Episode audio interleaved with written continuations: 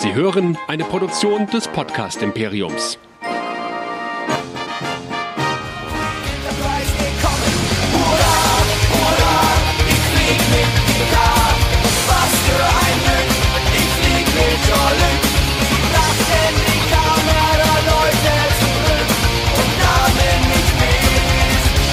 Ich flieg mit Jolly.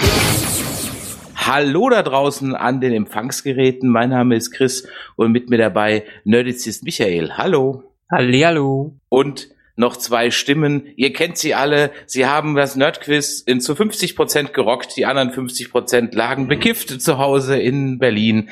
Aber hier ist der Sebastian und der Sascha von Sie reden. Hallo. Einen schönen guten Abend. Ich begrüße das Publikum im Saal und den Pöbel zu Hause. Ich kann so nicht arbeiten. Ja, nur einmal war ich krank. Ah, was soll ich sagen? Wir haben heute die Situation, dass 50 Prozent sagen werden, braucht er nicht drüber reden. und dann kam aber Twitter und dann kam die Umfrage auf Insta und da war die Mehrheit, macht bitte noch eine Besprechung für den Picard-Trailer. Okay, hier sind wir jetzt. Wir haben uns, wie gesagt, die Kollegen von Sie reden als Verstärkung eingeladen. Und Ach, so kam das. Ja, ich so hatte kam mich schon das. gewundert, wie kommt ihr auf so eine Idee, so einen Trailer äh, Kaffeesatzleserei zu betreiben? Das ist doch eigentlich, eigentlich ist das unter eurem Niveau. Wir sind ja damit eigentlich angefangen mit sowas, ne? Ja, als ich das erste Mal bei euch zu Gast war, bei, bei Nerdizismus, also wir bei euch zu Gast waren äh, mit dem Sie reden Podcast, war auch eine Star Wars Trailer Besprechung angesagt. Tja. So habt ihr angefangen und Collider hat so geendet. Äh. ja, heute wollen wir über den Picard-Trailer sprechen. Und ich glaube, es wird eine Folge, da wird die eine Hälfte sagen, viel zu gnädig und die andere Hälfte sagen, wird sagen, viel zu böse. Mal gucken, was bei rauskommt. Wir haben den Trailer alle gesehen. Wir gehen ihn, glaube ich, so ein bisschen Bit by Bit durch und wollen mal so ein bisschen beleuchten, was wir jetzt schon über die Hintergründe dieser Show wissen, die dann in 2020, glaube ich, kommen soll. Hat sich ein bisschen verspätet. Mhm. Wir mal gucken, ihr habt ihn alle gesehen, auf der Comic-Con kam er raus, erste Eindrücke mal so in die Runde, damit wir wissen, wer wo steht und wer hat denn diese neuen Star Trek-Iterationen auch schon alle verfolgt. Gut, Engage. Also, ähm, fangen wir doch mal, ich meine, die und Kollegen, die Track-Nerds hören, wissen, dass wir Discovery besprechen, aber was ist denn so die aktuelle Einstellung von Sie reden zu dem neuen Star Trek? Sagen wir mal so dem zweit, ab 2009 aufwärts. Sehr, sehr gespalten, würde ich sagen. Also was die Filme betrifft, die haben wir, glaube ich, schon alle besprochen. Ähm, und den letzten sehr erbitterlich und unter dem Einfluss von viel Alkohol. Und der wurde nicht besser. Also Beyond. Ähm, und was jetzt äh, Discovery betrifft, äh, gehen unsere Meinungen, glaube ich, extrem auseinander. Die ersten Teile vom Reboot, die haben wir uns im Kino angeguckt und direkt danach besprochen, ohne zweites Mal zu gucken, was ein großer, schwerer Fehler ist. Und äh, man kann ja über J.J. Abrams sagen, was man will, aber er kann halt gut ähm, Sachen, Filme machen, die einen emotional mitnehmen. Die Filme sind auch meiner Meinung nach so aufgebaut, dass auf eine große Logik und übergreifende Handlung wird gar nicht so viel Wert gelegt. Hauptsache die Gefühle kommen, ja. Jetzt muss es spannend sein und jetzt muss man sich irgendwie für die freuen, für die Leute. Und jetzt kommt ein Monster, sowas, ja. Und das hat er schon gut hingekriegt. Das wurde dann auch so ein bisschen mitgenommen in die weiteren Kinofilme rein. Und äh, konzeptionell, finde ich, sieht man das auch bei Discovery so ein bisschen. Aber ähm, ich gucke mir jetzt Discovery nicht die zweite Staffel komplett an. Mhm. Ich habe nach der vierten Folge Discovery aufgehört, habe dann zwischenzeitlich mal in die Folge reingehört, äh, äh, reingeguckt in der zweiten Staffel, also wo äh, dieses komische äh, Mischwesen da äh, vorgestellt und sofort abkratzt äh, wird und sofort abkratzt daraufhin. Ähm, und die ist eine Doppelfolge, glaube ich. Also das Finale der zweiten Staffel. Ähm, und ich habe nur auf die Uhr geguckt und habe gedacht, hoffentlich ist es bald vorbei und die Discovery verschwindet endlich in der Zukunft. Äh, also was man, ich hatte die Diskussion mit mit mit Gregor vom Grauen Rat im Letzt, also was die Abrams-Filme betrifft, tatsächlich gestern erst.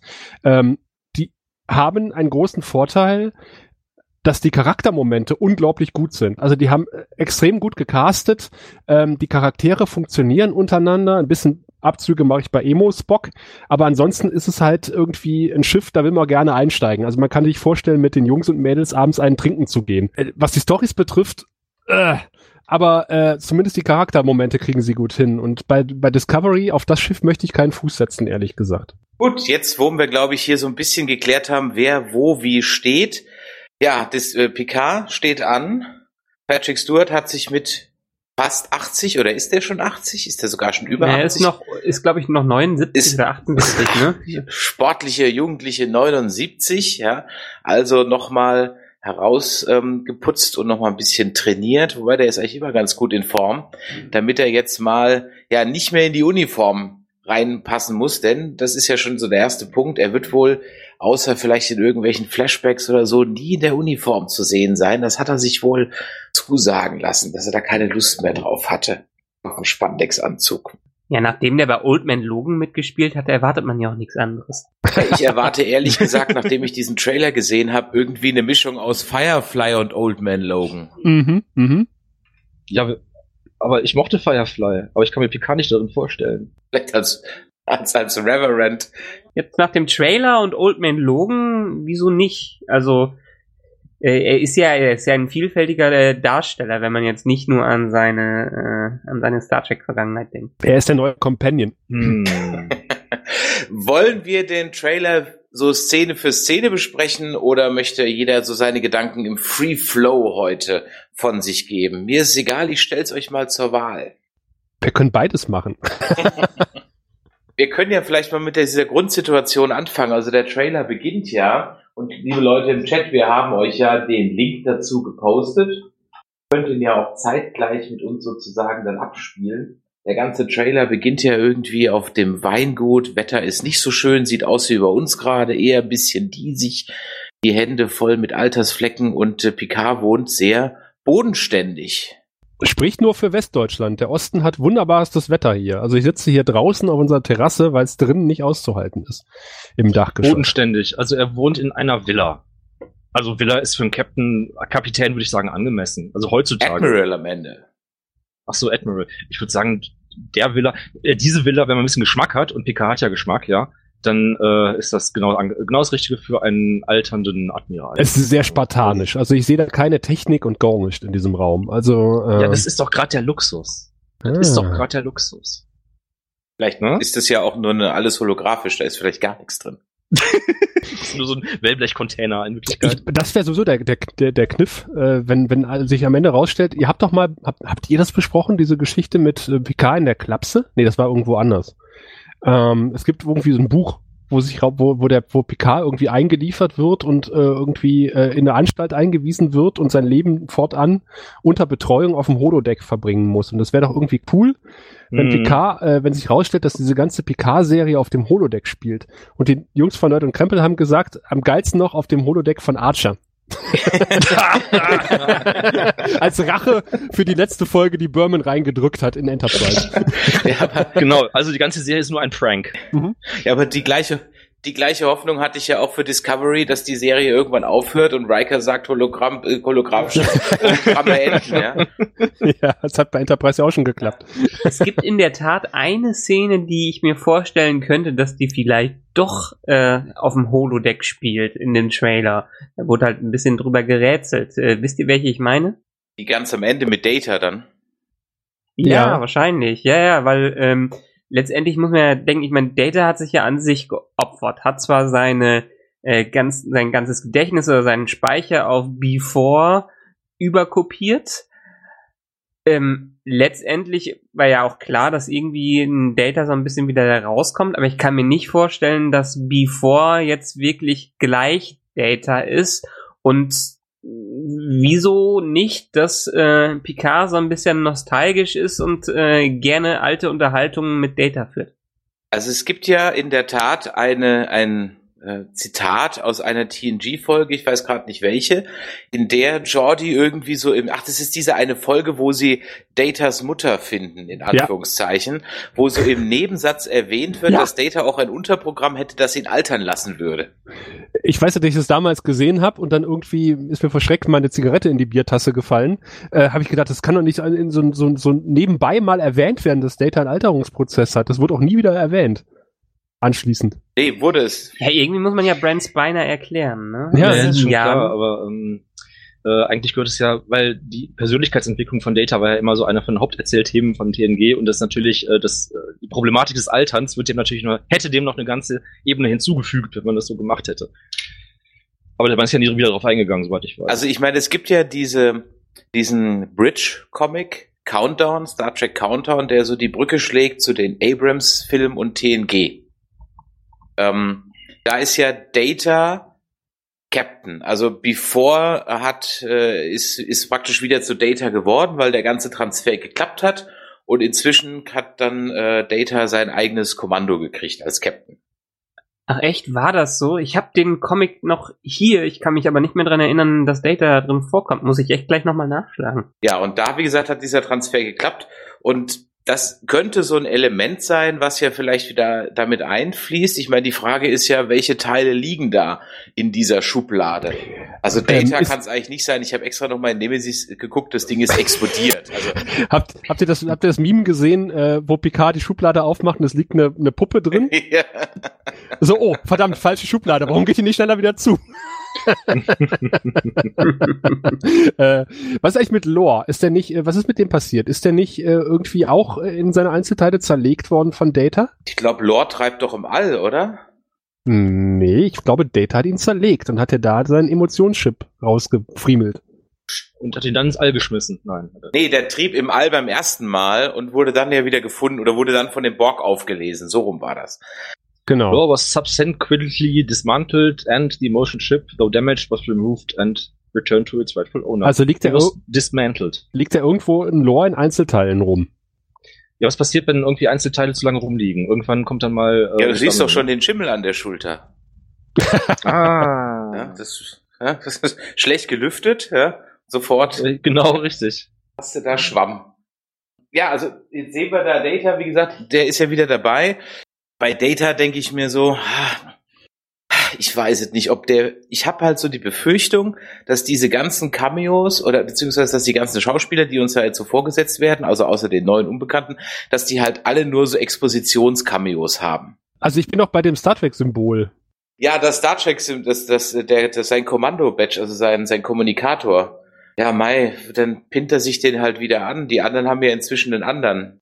Er ist ja im, ist im Design von DS9 und Voyager äh, der Mhm, Pin. mhm. Also ist schon etwas älter. Ja, den hatten sie aber in den Filmen dann auch bei TNG, also. Stimmt. Und den Reaction-Shot, den wir dann sehen von Picard, äh, hat sie Hände so komisch hinterm Kopf, so als würde er irgendwie, als würde hinter ihm ein Gemma da mit einer Waffe stehen. Oder ein Borg. Oder ein Klingone. Er lehnt Oder ein einfach, Romulaner. er lehnt einfach gedankenversunken am Kamin und schaut ins Feuer. Und dabei hörst du die Worte Faith, Destiny und Fate. Boah, ja, das ist wieder so ein Ding. Das, Was ist denn eigentlich dieser nächste Shot, dieses Dunkle? Was ist denn da im Bild? Ich habe das nicht kapiert. Also da sieht man diese, diese, diese Drohnen, die das bewässern. Dann sieht man, wie er da rumläuft mit seinem Hund, der Nummer eins heißt. Dann kommt jetzt die, die, die Szene, und dann das im Dunkel. Was ist denn das?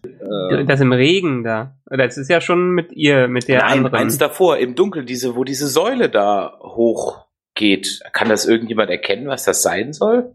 Eine Säule, könnte eine? Rauchsäule, also so eine, so eine Explosionssäule sein, aber nee, ne? Ich weiß, was du meinst, dieses orange Ding mit den zwei schwarzen Streifen unten, ne? Ja, genau. Bei Sekunde 31. Wenn mir mal irgendjemand vielleicht auch im Chat erklären könnte, was bei Sekunde 31 zu sehen ist in diesem Trailer, dann wäre ich, könnte ich beruhigter schlafen. Bei mir ist es nur Dunkelheit.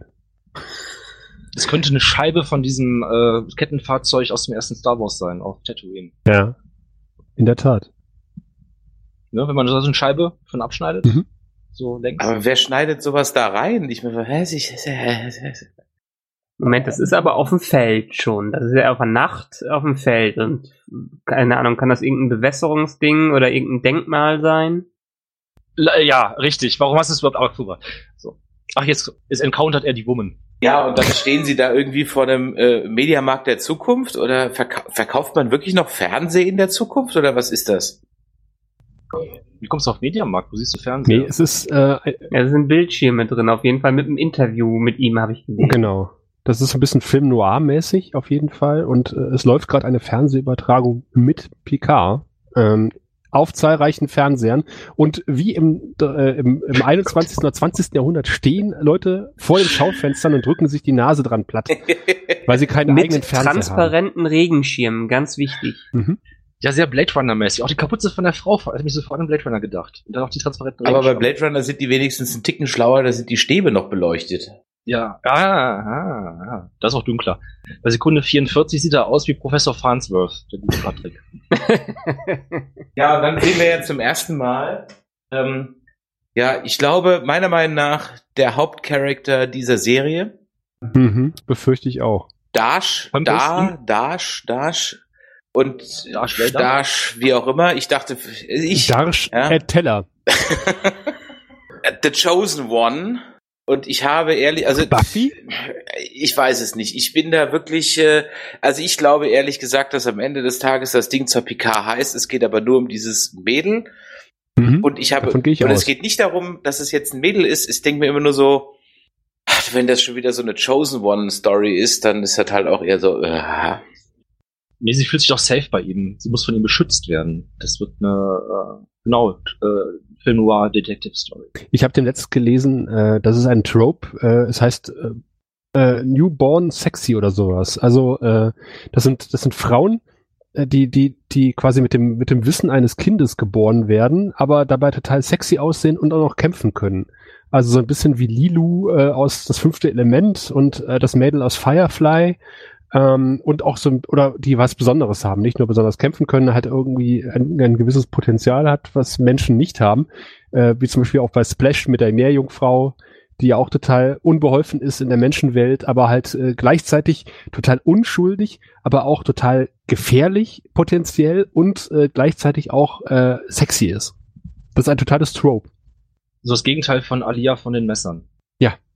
Alia hat ja quasi äh, die, die Erinnerung von allen Vorhergeborenen. Richtig. Und sie ist äh, nicht sexy und kann auch nicht gut kämpfen. Aber gefährlich ist sie Also, natürlich. dass sie nicht kämpfen kann, glaube ich nicht. ich meine jetzt in, im ersten Buch. Ich bin auch erst beim ersten Buch. Ach so. Ist sie vielleicht, und das wäre jetzt schon die Frage, in eine Theorie hinein, die später damit zu tun hat, die Tochter von Picard und der Borgkönigin? Ja, ich dachte ehrlich gesagt, es ist äh, die Tochter von Picard und Wasch. Deswegen auch der Name Dash. Mhm. Aber Ist das nicht ein Waschmittel? Ja, aber diese Frage, äh, do you know who I am, das impliziert ja, dass sie erwartet, dass er vielleicht wissen könnte, wer sie ist, ne? Also, Ja, das kann ja auch, also das kann ja durchaus wieder mit dem Borg zusammenhängen, weil letztendlich äh, haben die Borg ja alle mehr oder weniger die gleichen Erinnerungen und vielleicht war sie ganz jung, als er Locutus war und äh, ist jetzt erst da rausgekommen, so in der Art. Keine Ahnung. Das könnte ich mir Hm. vorstellen, dass es aus dem Borg-Kollektiv heraus ist. Hat sie denn irgendwelche Transplantationsnarben, Implantationsnarben im Gesicht? Ja, einen hat, ein, eins hat sie ja oben, schon sieht man ja schon, dass sie Ach, da so eine. Narbe hat. eine, eine Wunde, oder? Das ist ja jetzt kein Borg-Implantat. Ja, okay, könnte sein. Oder eine Haarsträhne. Sowas in der Art. Es gibt ja, es gibt ja das Gerücht, dass es Lal wäre, also Borgs äh, Datas Tochter, aber das kann ich mir nicht vorstellen. Die sah halt ganz anders aus. Und die ist tot. Schauspielerin hätte man anders. Die wäre ja jetzt auch ein bisschen älter wahrscheinlich, oder? Data war ja nett und hat ihr dieses dämliche Programm nicht implantiert. Die Tochter von Stefan und Chakotay wird im Chat vorgeschlagen. Die möchte ich nicht sehen. Ich möchte nichts, was mit Chakotay zusammenhängt, sehen. Aber gut, ist die, ist die Frage, ob die in der Zukunft jetzt in der Zukunft so weit sind, dass die alle befreiten Borg komplett von ihren Implantaten äh, befreien können und nicht so wie Seven of Nine, dass die Überreste Ja, das, davon haben. das bringt mich gleich noch zu einer Geschichte, die ich euch erzählen möchte, wenn wir dann bei diesen Borg-Sachen sind. Dann gehe ich Gut, da doch ein. da habe ich mich noch eine große Frage, aber dann hoffe ich dann, dass das dann erklärt wird. Äh, in der nächsten Szene sehen wir PK vor einem großen Bürokomplex im Hellen. Ich habe mich so gefreut, ich sehe die Sonne. Ich Ja, sehe, freu dich nicht zu nicht- früh, sobald die eigentliche Story losgeht, wird's wieder duster. ich, ich sehe, Er ist ja das Ein- ein äh, Sonnen- klassische Anaheim Ja. Convention Center. ja, ja, ich sehe ein sonnendurchflutetes Gebäude, also äh, einen Vorplatz eines Gebäudes und es laufen Leute mit einigermaßen klassischen ähm, Deep Space Nine Uniformen rum, also mit den bunten. Und man scheint auch das Com-Badge genommen zu haben, das wirklich konsequent immer für Zukunftsepisoden bisher immer genommen wurde. Mhm. Also Ja? sieht dem sehr ähnlich. Mit den Rangabzeichen Oh. am Badge meinst du? Ja, genau, dieses von heute, gestern, morgen, das Com-Badge. Mhm. Ja, das war auch so ein, so ein etwas größeres, also es sieht aus der Ferne so aus, als könnte es das sein, was ja wirklich ganz nett wäre. Fanservice. Ja, der, der ganze Trailer schreit Fanservice, aber okay, da kommen wir später zu. Nein, der Fake-Trailer, der hat Fanservice geschrieben. Der hier, weiß ich nicht. Ja, dann sitzt er bei einer Admiralin, die nicht Janeway ist. In einem hellen, sonnendurchfluteten Büro. Ich dachte ja wirklich erst, dass es Janeway ist. Ich musste zwei, dreimal hingucken, aber ist sie nicht. Zum Glück. Nee, die ist ein bisschen ähm, auseinander mittlerweile als damals. Also die ist jetzt ein bisschen kräftiger als früher, wenn man Orange is the New Black sieht. Oh, betreibst du hier etwa Body Fettshaming. Shaming? Oh. Dünnes Nein, nein, ich sag Eis, nur, dass, dünnes äh, Eis. Ich sag nur, das passt, das würde ja vom Körperbau da nicht so herpassen. Ein ein Sherjev würde passen. Auch vom Alter her. Oh, stimmt. Richtig, die gibt's ja auch noch, aber dann hat die sich, äh, aber die müsste doch schon längst in Ruhestand sein, oder? Man weiß nicht, wie alt Menschen werden im 24. Jahrhundert. Es ist wirklich eine gute Frage, auch an den Chat mal. Wie alt werden eigentlich Menschen im 24. Jahrhundert so durchschnittlich? Also ich würde mal schätzen, wenn man so hochrechnet, müssten die doch so im Schnitt 100 werden. Mindestens. Weil also wann gehen die in Rente? Heutzutage werden wir im Schnitt so 70, also müssten die, da ich mal in 300 Jahren so im Schnitt 100 werden. Kommt doch hin, oder? 104, 124 Jahre wird gerade geschrieben. Das ist sehr spezifisch, 124 Jahre. Da hätte ich jetzt gerne bitte den, den. Quellennachweis. Heute ist mein Ich hätte Letzter gerne eine Tag. zweite Quelle dazu. Ah ja, okay, 120. Also jedenfalls, er redet mit dieser, mit dieser Admiralin aber auch nur über das Mädel. aus ja, aber meine Güte, hat die. Tinnef auf dem Schreibtisch stehen. Kein, kein er Rechner, mal, aber er- hoffenweise so äh, diese, diese, diese Beruhigungskugeln, die man so aneinander klacken lassen kann. Irgendein Stein, sieht aus wie eine Kartoffel auf Beinen. Äh, Das so- sind die Management-Toys Ja. des äh, 24. so, so ein Jahrhunderts. Zen-Garten in Miniaturformat, äh, wahrscheinlich noch Ja, so ein, ja, so, äh, kennt ihr diese, diese, ähm, diese Boxen, wo so Notizzettel drin waren früher, so aus Holz? Äh, ja, aber irgendwann geht's doch nur noch um die Inneneinrichtung, ja, von deinem Büro. Ab einem gewissen Punkt. Ja, meine. Das Fresse, quasi, das ist symbolisieren, sie ist über Papierkram, ist sie weit drüber weg, die Frau. ja, so ein Schreibtisch Ja, möchte ich mal haben. Nur Tinnef und Spielzeug drauf. ja warte, bis du einfach Wahrscheinlich hat 74 sie bist. hinter, hinter ihrem Sessel irgendwie noch so, so, ein, so einen Schrank mit kleinen Miniaturmodellen von Raumschiffen und wenn Picard raus ist, dreht sie sich rum, holt die raus, macht so, nimm das. Nee, das sind alles total coole Science-Toys, weißt du, so Neodynmagneten und äh, so irgendwelche physikalische Experimente, die man sich irgendwie bei Manufaktum kaufen kann.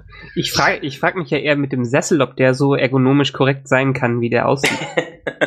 Der sieht auch total billig aus. Also irgendwer schrieb, irgendwer schrieb, das sieht aus wie bei The Orville und das stimmt. Warte mal.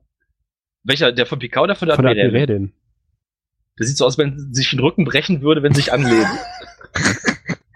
Ja, wir können halt alles heilen im 24. Jahrhundert, aber Rheuma, das ist immer noch so eine Sache. Der Rücken, Rücken geht halt immer als Rücken. Ausrede. Ja. Nur einmal war ich krank. Nachdem ich mir die Wirbelsäule an diesem Scheißsessel gebrochen hatte. ja, dann sagt der gute Picard, Ähm. she needs me. Ja, was die Frau auch vorher schon gesagt hatte. Sie braucht ihn, wussten wir schon, redundante Informationen, könnte darauf hinweisen, dass ihr recht habt und es wirklich um diese Frau geht. Diese Frau, sie braucht Hilfe. Haben das alle verstanden? Wir machen noch eine zweite Szene, wo es nochmal gesagt Ich wird. schmeiß noch ein paar Modeworte wie Faith äh, mit rein, äh, weil das klingt gut. Destiny. Modeworte. Destiny und Faith. Ja. ja, und, und dann Bingo! sehen wir sie auch schon. Äh, wie sie ganz sicher Hilfe braucht, ne, in der Szene, die jetzt kommt. Ja, aber keiner hilft ihr. Aber sie kann ja schnell rennen. äh, Und es fliegt und so sie übers kann auch Geländer. Martial Arts. Also so viel Hilfe scheint die gar nicht zu brauchen. Nicht, trotzdem wird sie übers Geländer geschmissen. was jetzt für die meisten Menschen schon der Aber ich Tod finde das total geil. Picard steht ja am Fuß einer Treppe und er denkt so, ich würde ja helfen, aber ich muss mit 79 all diese Treppenstufen hochlaufen. und er guckt auch so nach dem Motto so, gehe ich jetzt da hoch, bis ich oben bin, ist die schon längst Ah. weggeblieben. Nein, mein Phaser ist in der anderen Hose.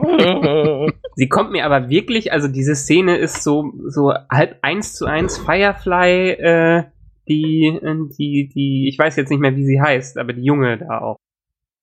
Ähm, ich, ja, Die ein- Äh? River, River Tam. Ja. River Tam, richtig. Ja, aber nee, die kommen ganz anders, ganz, ganz Nee, aber dieser, der Kampfstil da, dieser so, Kampfstil, den die einsetzt. Kampfstil. Also sie tritt halt und boxt. Ja, aber gegen wen? Äh, Also die haben ja so ganz Ja. merkwürdige Helme auf. In Motorradgänge halt, ne? Ja, die Motorradgang Die Motor- in der. Toskana. Es sieht ja aus wie in der Toskana. Mit einem in. Computereffekt auf dem Himmel. Die Mafia, Sascha, das ist La Gamorra. Der Treppenlift ist kaputt. Das ist gut, schreibt der Chef. Also schwarz könnte ja mal wieder, wenn wir so in dem Discovery-Sprech bleiben, auf Sektion Oh, 31. Geh, geh mir weg mit. Sektion 31. Wieso, das wolltest du, Sa- Sascha, das wolltest du sehen. Du hast mal darüber fantasiert, wie Star Trek in fortgeführt worden, führt worden wären, sehen hättest. Und da hast du gesagt, ich würde gerne eine Story haben mit einer Verschwörung innerhalb Ja, der ja, Föderation. da stehe ich immer noch zu. Ja. Aber, aber Discovery hat mir Sektion 31 ein bisschen kaputt gemacht. Also das heißt ein bisschen extrem kaputt gemacht. Ähm, ich, Ja, aber das, äh, vielleicht nutzen die das jetzt, um Sektion 31 noch mehr zu pushen, um die Begeisterung dafür zu wecken, hahaha. Das verlorene Vertrauen Serie wieder auch ich verweise hier auf den auf, äh, auf meinen Artikel vor über einem Jahr, als der erste als PK angekündigt wurde, die Serie. Ähm, meine Vision von äh, von von der PK-Serie. Und ich stehe immer noch dazu. Und wie viel Haken hast du bis jetzt, wo wir jetzt besprochen haben, schon dran machen können? Es sind schon einige. Aber ich, ich, weiß ja nicht, wie die effektive Serie aussieht. So ein Trailer ist ja halt irgendwie auch, auch nur ein Trailer. Wo finde ich das, Sascha? Wo finde ich diese Auf der Voraussagen? von dir? Sirenenseite, lieber Sebastian. Andere, andere Theorien gibt's zu denen, dass es, weil ja auch Romulaner da später vorkommen, dass es vielleicht Ital Ich glaube, es sind Vampire. Sie ist Buffy und es sind Vampire. Aber dann sind es bestimmt Remaner, die haben dann den Helm auf, weil die können nicht im Sonnenlicht rumlaufen. Oder Krill. Uh, auch gute Theorie. Dann sind es bestimmt gerettete Remaner. Yeah, mark my word. Das ist die italienische Mafia. Die auch. Von den Remanern unterwandert, weil Aber- die sehen eh alle gleich aus. Aber warum werden die sofort weggebeamt, wenn sie über die Rüstung geschmissen werden? Tja, gute Krankenversicherung. Wahrscheinlich haben die so einen, also ich würde jetzt mal schätzen, dass die so fancy New Tech, dass die von Ort zu Ort direkt selber transportieren können. Ja, Kurzstrecken, genau. Mhm. Ach, Also stimmt, würde passen in das, das ganze Discovery-Ding. das hat vielleicht der PK von unten ausgelöst, vom Fuß der Treppe. der alte Fuchs. Er gemerkt hat, ich hab, Der was- Treppenlift ja. ist kaputt, aber das Beamen funktioniert noch. Das, das ist hier ja so typisch, also dieser ganze Trailer, der schreit ja nach dem Look von den äh, neuen Filmen von Discovery und das ist so typisch dieses mit Air Transport, was die da überall sogar bei Discovery mittlerweile schon gezeigt haben. Äh, also nach dem Motto, wir pfeifen auf die technischen Regeln, auf das Technical Manual, wir machen das ist wirklich Genau. Abrams-mäßig nur von Szenen. Es ist nur wichtig, dass die Szene funktioniert. Genau. Die nächste Szene ist jetzt ein bisschen dunkler. Entschuldigung, jetzt wird's wieder duster. Nee, wir sind bei PK im, im, im Büro. Also im, Ja gut, das sind jetzt so die einzelnen Sätze. Ich wollte jetzt den nächsten... ach so, mit diesem komischen Größeren- Menschen, der da liegt. Ja, ist es You? Die Gerüchteküche schießt ja ins Kraut, dass das You ist, also jener Borg, der äh, von Picard Aber die dann Schiffe mal wieder... Aber warte mal, was sind das für Schiffe? Sind das das, Romulanische? Die Schiffe. Genau, die Schiffe haben Chris- wir Ach, die, die Schiffe, Schiffe. stimmt, die Schiffe. Ja, ich, ich tippe mal auf eine Rom, ähm, romulanische Flotte, auch wenn sie überhaupt nicht romulanisch aussehen. Aber es sind jetzt neue romulanische Schiffe. Es sind Flügel dran, also sind es Also- romulanische Schiffe. Also Bird of Prey wird gut, wird gut passen. für Aber sie Schiffe. sind halt nicht so grün. Sind romulanische Schiffe nicht eigentlich immer grün? Die grüne Phase, Farbe war aus. Romulaner sind rot. Nee, Romulaner sind. Sebastian, erinnere dich an, an unser CCG-Spiel. Ähm, Ja, die waren immer grün. ja. Also im Internet äh, stand, haben Leute Theorie äh, gesagt, also es eher in Line, also es ist äh ähnlich wie der klassische Klingon Bird of Prey, aber mehr in die Richtung von dem, und das kenne ich nicht, äh, Valdor-Type Romul äh, Romulan. Warbird. Also um da ein bisschen äh, an, von Trek am Dienstag angelesenes oder angehörtes Wissen rauszukramen. Im Grunde genommen war ja bei Star Trek 3, wo der Bird of Prey das erste Mal auftaucht, eigentlich ursprünglich geplant, dass Krugel, ist das drei? Ja, ähm, eigentlich ein Romulaner sein sollte, aber die hatten irgendwie dann doch irgendwie kurzfristig umgeschwenkt auf die Klingonen. Ähm, eigentlich war ja, weil die haben ja auch Tarnvorrichtung das erste Mal erwähnt, also dass die Klingonen Tarnvorrichtung haben. Das hatten ja vorher nur die Romulaner. Und in Star Trek 3 sollten ursprünglich die Romulaner die Hauptbösewichte sein. Und deswegen hätten eigentlich die Romulaner auch den Bird of Prey kriegen sollen. Tja, so, so kann es manchmal gehen. Da wird das ganze Universum wird entschieden durch eine Drehbuchentscheidung. Wie gesagt, habe ich nur bei Trek am Dienstag gehört, aber das stimmt ja meistens, was man da hört. Na gut, und dann gab es ja noch diese kanonmäßige Geschichte, dass die zwei Imperien ja auch mal Technik miteinander Ja, ausgetauscht ja, haben. ja, das stimmt. Ja, Romulaner sehen wir aber definitiv dann in der nächsten Szene, wie gesagt, wo ich gerade eben schon mal angesprochen habe, dass da wohl, ja, Yu, also der Borg, den die TNG-Crew mal hatte und dann äh, wieder hat laufen lassen, vielleicht jetzt auf dem Tisch da liegt. Man sieht zwar später das Gesicht, aber ah, es ist echt schwer zu sagen, ob der Schauspieler das ist. Der ist aber bestätigt worden für diese Äh, Serie. warte mal, ist da nicht irgendwie so ein, äh, war nicht irgendwie auch ein junger Schauspieler angekündigt, der einen Borg spielen sollte? Ist das nicht eher der? Also ist nicht Yu, sondern äh, sollte irgendwie ein anderer äh, zur Stammbesetzung gehören, der irgendwie mit Borg-Technologie irgendwie augmented ist. Gut, wir werden noch einige Borg-Leute doch später sehen, deswegen, also man kann es nicht genau sagen, ob er das sein soll oder nicht, aber der Schauspieler ist bestätigt für die Serie. Dann treten wir ein ins Picard-Museum. Und die haben ja in Los Angeles wirklich ein Picard-Museum hingestellt, Mhm. wo man sich alte Fansachen angucken kann oder Re äh, Requisiten angucken kann. Aus Filmen und Serie. Und ich finde es gut, dass Robert und Kirk unterschrieben haben. Beim Captain Picard Poster. Das übrigens nicht, dass leider nicht das TNG-Poster ist, weil das war auf so einer Silberfolie. Ja, letztens noch gesehen. Ähm, aber es ist, dem kommt dem sehr nahe. Also man, wenn man sich direkt nebeneinander hält, dann fällt es einem eigentlich gar nicht auf. Könnte, ach da, ach, jetzt, sehe ich's. bei mir ist jeder Okay. Tag Captain Picard Tag. Kirk hat immer Brückentag. Und Sor Sorg und Solo haben auch unterschrieben in ihren Sprachen. Ich. Und Worf, guck mal, Worf hat unterschrieben. Über Robert. Ah! Echt? Echt? Ach, das stimmt, ja. Und Michael, du auch. Das finde ich nett. Und dann geht's weiter zu einem Shot, wo ich echt dachte, sind wir jetzt bei den Simpsons? In, im, Im Stahlwerk, im Schwulen. Na, eher im, im, eher im, äh, im Atomkraftwerk, denn dann sind wir nämlich wahrscheinlich in dem von den Romulanern besetzten Borg Cube. Und da ist dann so eine Tafel, wo da drauf steht, this facility has gone 5843 days without an- any assimilation. Mhm. Das entspricht 16 Jahren. 16 Jahren, genau.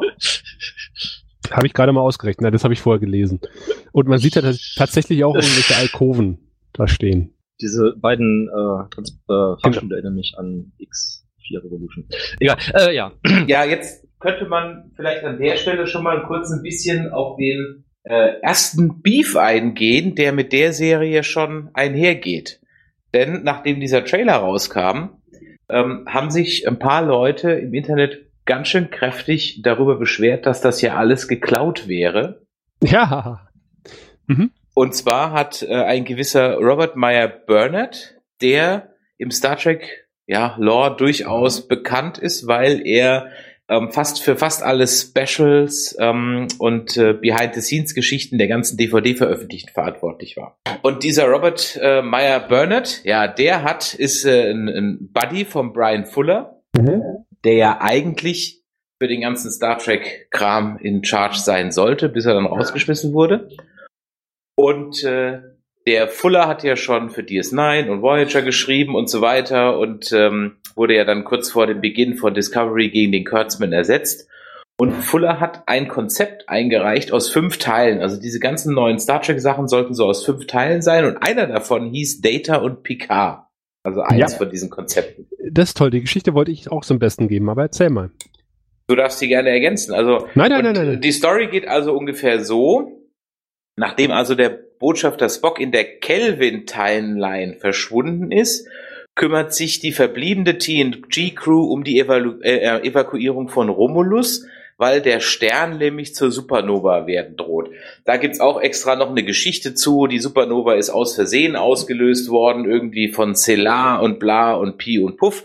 Auf jeden Fall geht das alles hoppla die hopp, weil ich habe mich nämlich, als ich diese Supernova-Geschichte gehört habe, auch irgendwie gefragt, Moment mal, der Stern explodiert ja nicht über Nacht, wieso sind die da in Romulus nicht drauf vorbereitet? Aber das war, ja, die sind da äh, ein bisschen veräppelt worden, der Tal Shiar, und der Tal Shiar will das dann vertuschen, aber das ist eine andere Geschichte in einer Galaxie far, far away. Auf jeden Fall führt Captain Data, da haben wir Mhm. ihn dann wieder, ähm, eine massive Flotte zur Rettung an. Und als Data dann realisiert, dass das alles nicht reicht und sie mehr Kapazitäten brauchen, wendet er sich an Seven of Nine und die kommt dann mit Hilfe von, Achtung, abtrünnigen oder beziehungsweise vom Kollektiv losgelösten Borg-Drohnen, Ju, hahaha, ähm, und hilft dann eben durch Borg-Technologie ähm, viel mehr Romulaner zu retten, indem sie sie nämlich teilassimilieren und dadurch so mit diesem Instant-Transport, wie das Borg halt so machen, so sofort wegbeamen. Und die Mission ist aber halt nur ein Ah. Teilerfolg, denn die Romulaner sind dann halt gleich doppelt traumatisiert. Zum einen, weil ihr Heimatplanet weg ist und zum anderen, weil halt kurz vorher auch noch mehr oder weniger die komplette Bevölkerung oder große Teile halt ohne Vorwarnung assimiliert wurde. Und man bezweifelt so ein bisschen die Führungsqualitäten von Data an und ob ihm nicht vielleicht organisches Leben doch irgendwie am digitalen Hintern vorbeigeht. und äh, ja, und dann kommt irgendwie Picard ins Spiel, der sich dann um eine neue Heimat für die Romulaner bemühen will, doch irgendwie will halt die restlichen Romulaner keiner haben. Und äh, ja, dann geht dann so diese Handlung äh, äh, weiter. Gibt ja noch ein bisschen was mit äh, ähm, Seven of Nine. Sein iromodisches Syndrom bricht noch aus und äh, das einzige, was Sein, irgendwie Picards. ja Picards. genau. Und das einzige, was Seven of Nine. nee nee nee nee äh, äh, Picards iromodisches Syndrom bricht aus und das einzige, was dann Hilfe verspricht, ist irgendwie noch Tech, ähm, äh, Borg Tech. So. Ja, und, und das lesen die Leute jetzt aus Nein, dem nein, das, nein, ist ein, das ist ein, ein Konzept, was, äh, was Kurtzman hätte ich fast gesagt, was, was Fuller mal gepitcht hat. Und Ja, und wo ist der Konflikt jetzt? Wo ist jetzt das Beef? Ähnlichkeiten zu dem, wie es jetzt Und aussieht. Fuller, Im ja, Trailer. und Fuller muss wohl, Das sehe ich, das lese ich da nicht raus. äh, aus Fuller muss wohl irgendwie äh, sehr merkwürdig reagiert haben, als er den Trailer gesehen hat. Äh, Er muss. Tränen geweint haben, äh, wurde kolportiert. Von einer Quelle, die aber auch schon mal verkündet hat, dass halt irgendwie äh, Discovery keine dritte Staffel bekommt und äh, Kurtzman gefeuert wird. Ist jetzt übrigens die Frage, eine rein rechtliche Frage. Wenn er diesen Pitch eingereicht hat Eben. und theoretisch die Rechte mit dem Pitch dann an CBS und Co. verkauft hat, hätten die nicht dann das Recht, das nochmal zu verwerten, je nachdem, was im Vertrag Hm, von es- denen steht? Es kommt auf den Vertrag drauf an, aber wenn du was, wenn du was pitchst, dann wird es entweder genommen oder nicht. Und wenn es genommen wird, dann ist vorher geklärt, äh, was du dafür kriegst. Und wenn es äh, keinen Vertrag gibt und die es trotzdem machen, dann hast du meiner Meinung nach Ja, bei CBS ist das ein bisschen an. Ja, das also normalerweise ist das so, allerdings ist das, äh, glaube ich, bei, bei äh, Fernsehsendern so, wenn du da was einreichst, zumindest bei CBS und bei Star Trek, und die nehmen das, dann, also es gibt keinen Rechtsanspruch, dass du dann irgendwie was kriegst, wenn du unaufgefordert was einreichst, so als Fanfiction. Ja, du schickst dir ein Drehbuch oder so. Ja. Ich möchte jetzt nochmal Babylon 5 und Deep Space Nine in, in den Raum werfen, weil, weil JMS ja mit dem Konzept von Babylon 5 auch zu Paramount gegangen ist und gepitcht hat. Und kurz darauf ist halt äh, Deep, Deep Space Nine en- entstanden. Aber er hatte damals auch auf einen Rechtsstreit verzichtet. Die Quelle ist jetzt dieser Robert ähm, Burnett und der ist jetzt ähm, im Gegensatz zu denen, die sonst immer diese anderen Gerüchte streuen, also Midnight's Edge und Nerdrotic und keine Ahnung was, ist das zumindest jemand, der auch beruflich bei Star Trek erwiesenermaßen eine Rolle gespielt hat, weil er, wie gesagt, in Charge war für die ganzen Special Editions und die ganzen Specials auf den DVDs und Blu-ray-Veröffentlichungen. Also von daher denke ich mal, dass er schon in einer Übrigens, eben schön, dass du das mit dem äh, Instant-Transport gesagt hast. Also ist der Transporter vielleicht ja auch sogar Borg-Technologie, Oh. was wir vorher sehen. Das ist natürlich möglich. Ich bin aber froh, dass ich, äh, ich, was ich ja die ganze Zeit nicht kapiert habe, alle Welt quatscht von der Zerstörung von Romulus und außer dass halt äh, das einmal erwähnt wird, okay, es wird auch gezeigt, kurz bei im, im, in der Kelvin Timeline, wird halt so gar nicht gesagt, wo das herkommt. Das heißt, ohne Sekundärliteratur weißt du gar nicht, warum das jetzt so ein Riesending Ja, aber ist. das, das ist doch jetzt unwog. Das ist doch bei Discovery genauso gewesen. Wenn du irgendwelche, ich verstehe das und das nicht, er liest die Bücher dazu. Es ist ja jetzt auch nur ein drei Minuten Trailer. Es kann natürlich sein, dass das so ein bisschen noch erklärt wird äh, am Anfang der Serie. Hoffen wir mal. da gehe ich mal, geh ich mal schwer Ich aus.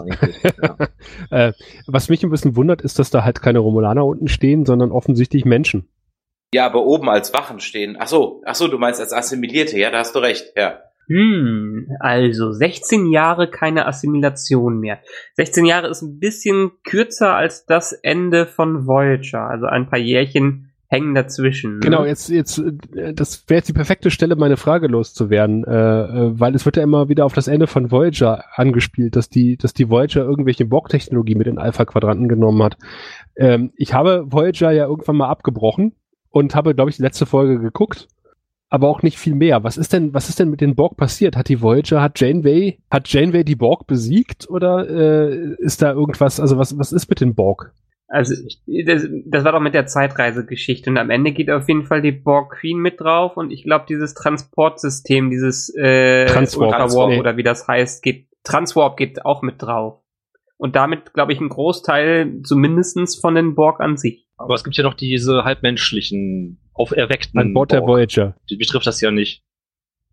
Nee, ich meine, die, die, äh, die Enterprise schon damals. Richtig, hat. genau. Die gibt's noch, da, die, die werden ja dann von eben besagtem You ne, angeführt.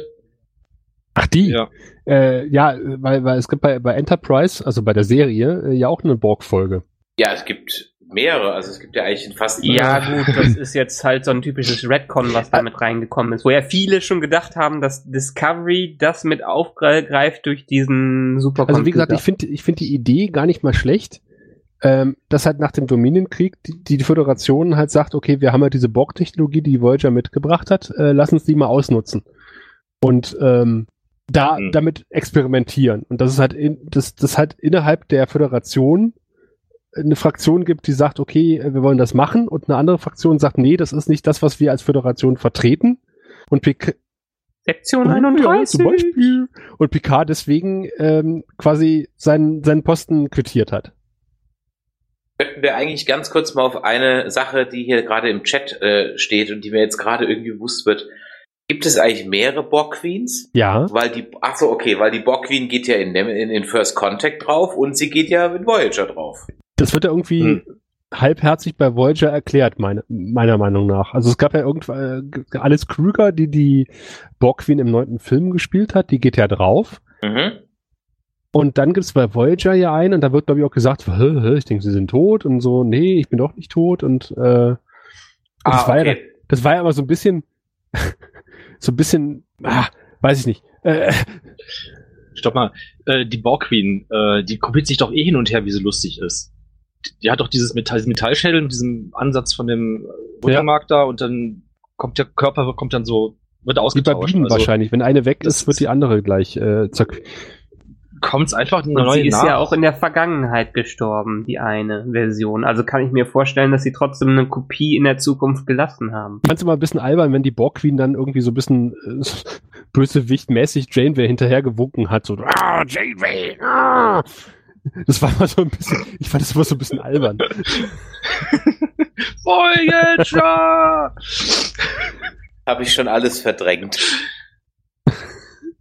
Früher war halt doch nicht alles besser. Nee, definitiv nicht. in dem Film, diese Borg Queen, die war doch auch nur der Villain, Villain of the Movie, mehr oder weniger. Das, da hat sich doch keiner drum Gedanken gemacht, wie genau die jetzt vernetzt ist mit irgendwie den anderen und wie jetzt die Backup-Systeme da eingerichtet sind für sie, ja. Das ähm, kann ja auch noch immer wieder angepasst werden. Aber rein, rein vom Prinzip, also als die ja damals in dem Film aufgetaucht ist, äh, hat Picard ja auch gesagt, er hat sie immer so im Hintergrund gespürt. ähm, und immer so ein, sowas im Hintergrund gedacht, dass da noch was wäre, irgendwie in der Art. Vielleicht ist es ja so, dass ähnlich wie im Borg-Kollektiv die Queen quasi die AI des Ganzen ist, die nicht zerstört werden kann. Ja, genau. Ich nick so einfach die, mal. Das höchste Level, das höchste Layer. Das oberste Layer. Oh, sie leben eine Ebene 8, meinst du? Äh, Ja, ja genau. noch über Application. Äh, äh, Die nächsten Ja, schnellen wo- Schnitte, wir wollen, komm, lass wo uns mal weitermachen. bei welcher Sekunde bist du gerade? Ach, Welche ich bin bist schon, ich habe schon mal ein bisschen nebenher laufen lassen und äh, man sieht jetzt, glaube ich, so die Picard-Crew, mit der er sich auf die Reise begibt, um The Chosen One zu helfen. Also ich bin jetzt bei 1,5 und wir sehen Picard, der mit einer mit irgendeiner Romulanerin oder Vulkanierin redet. Und äh, da kommen wir zu einem Problem, was öfter schon mal angesprochen wurde im Zusammenhang mit diesem Trailer, dass die Romulaner bei TNG ja schwülstige Augenbrauen hatten oder Stirne, um sie ein bisschen von den Romulaner, von den von den äh, Vulkaniern zu unterscheiden. Und das ist offensichtlich bei Picard wieder zurückgenommen worden oder wir sehen hier nur merkwürdige Vulkanier oder Vulkanier-Romulaner-Hybriden. Ich wollte gerade sagen, das sind wieder, äh, ähm, ich wollte das Wort Mischlinge vermeiden. Auf äh, dem, also, auf dem, äh, auf dem nicht assimilierten Borgschiff äh, sehen wir ja klassische äh, Romulaner, die die Waffen halten, also die auch diese Schild, diese Wülste haben. Vielleicht sprechen sie ja nicht drüber, wie, wie Aber wir die sehen hier ja Klingonen. ganz offensichtlich äh, äh, Vulkanier mit oder Vulkanierinnen, die doch relativ emotional agieren. Oder auch nicht. ja, das sind ja auch von Natur aus, sind sie doch emotional. Das ist doch nur die äh, jahrelange Training und Konditionierung. Also ich wollte keine Vulkanier als Freunde haben. Ich glaube, das sind ziemliche Arschlöcher. Ja, Komisch, früher wollten die Fans immer alle Vulkanier sein. Ihr seid keine wahren Fans. Toxic Fandoms. Aber auch die Szene, wo halt äh, rund um Picard alle Leute irgendwie weggebeamt werden. Also Ja, das sieht aus wie in Hogwarts, wenn da die Zauberer aus den ganzen, im Zaubereiministerium aus, aus den, aus den äh, Kaminen alle rauskommen. uh, wer ist denn die, Kla- wer ist denn die Blonde? welche Blonde. Da war gerade so ein strahlendes Lächeln in der Kamera. Dreht sich nur mal kurz Ja, um, bei die kommt dann auch eins- gleich nochmal, die gehört ja dann wahrscheinlich zur Crew, zusammen mit Ah. Samurai Vulkanier und äh, John Malkovich Vulkanier und äh, Ein Sonnenscheinchen, wie schön. Wahrscheinlich die, die Tilly. Ja, Die gerade Serie. dieser Samurai-Vulkanier. Was soll das? Geil. Erinnert mich übrigens total an den Typen aus Rogue One, äh, an den äh, Jedi.